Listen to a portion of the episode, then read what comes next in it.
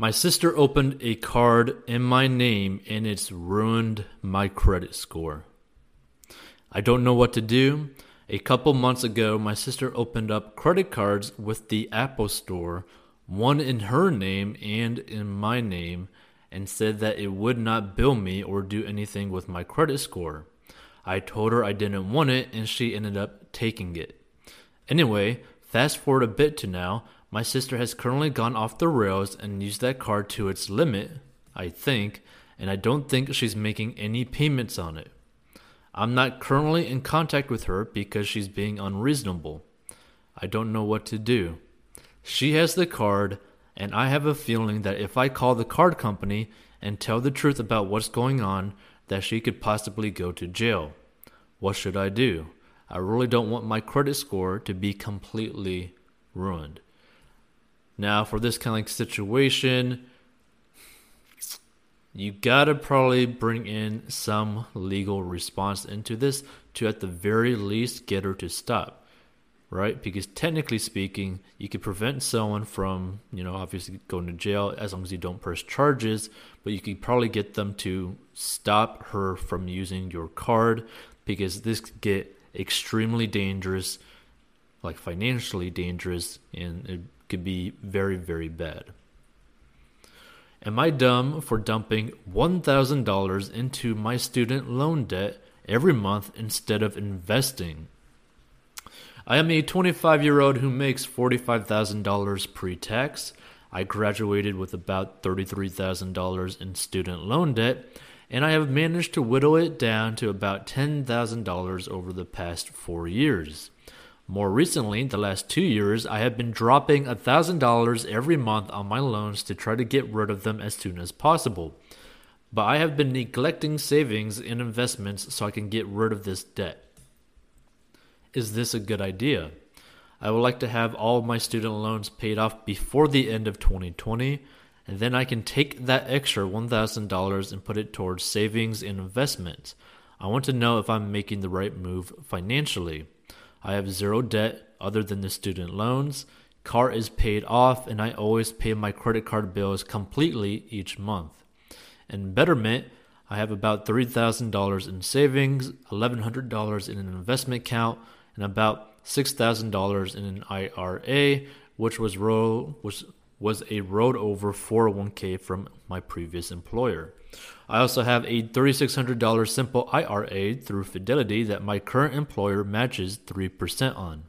I do not have any other savings or depositing to these accounts. Now, with this situation, what someone really needs to be doing is just pay off their debt, right? So they have $10,000 in debt, right? They have $3,000 in savings and $1,100 in an investment account. I'd probably put the savings down to about $2,000 and then use $2,100 from the savings combined with the investment account and just pay what like a decent chunk of that debt down so that you have roughly like $7900 left and then just hammer that thing down which they should be able to pay it down within a year, right? So it really shouldn't be that bad. They should just go and pay down the debt. And anyone in this similar situation should just pay down the debt. Because once you get free of the debt, that just frees up the cash flow from your income. And honestly, that just opens up so many more opportunities for you. I'm 23, working a minimum wage job, which is $8. Should I save up or study in an open university while working? My father, which I really constantly disagree with, says I should work until I'm about 26 in my $9 per hour job until I have enough to study for four years in university. I just can't imagine doing absolutely nothing till then. I live in Israel, Minimum wage is $9 per hour. My rent is $430 per month while living with my parents.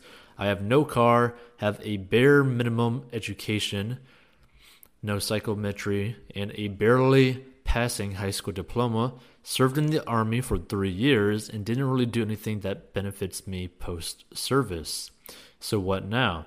I have no connections, can barely afford therapy, $400 four times a month for social anxiety, and have no money even for my hobbies. MMA, singing, had to take a month break since I was earning less than I spent. MMA is $150 eight times a month.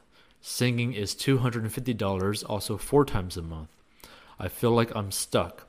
I obviously quit MMA for now and reduced the amount of singing lessons. I don't pay for food and electricity at least. Otherwise, I don't think I'd save up anything. I currently have $6,300 saved up since 2018. Any suggestions?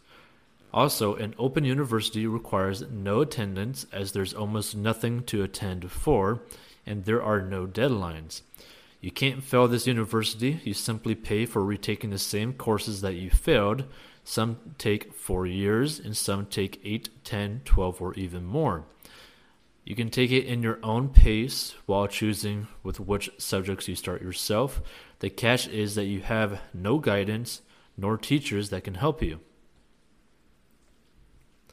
I'm surprisingly good at learning by myself. I actually have a harder time with teachers as they make me think I have a time limit, time limit to how long I can think, which makes me stressed even when they tell me I can take my time.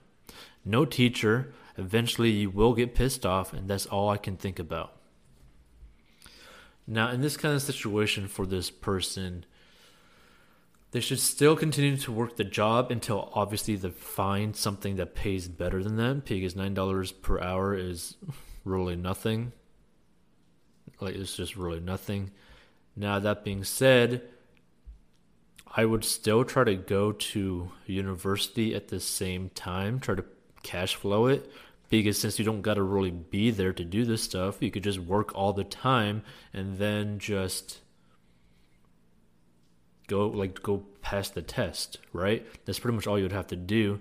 Get your diploma and or degree, should I say, and then get a better paying job because you don't actually have to spend any time at college, which is a pretty huge plus. It's basically like taking an online exam or online college. As long as that online college actually provides an outlet for you to actually get a better job. That's a pretty important factor because many online colleges won't necessarily provide you with a good paying job. So you got to keep that in mind if you're in this kind of situation or in a similar situation because education is good and all, degrees are good and all, but if no one pays you for the degree, then it's just a waste of time and money, right?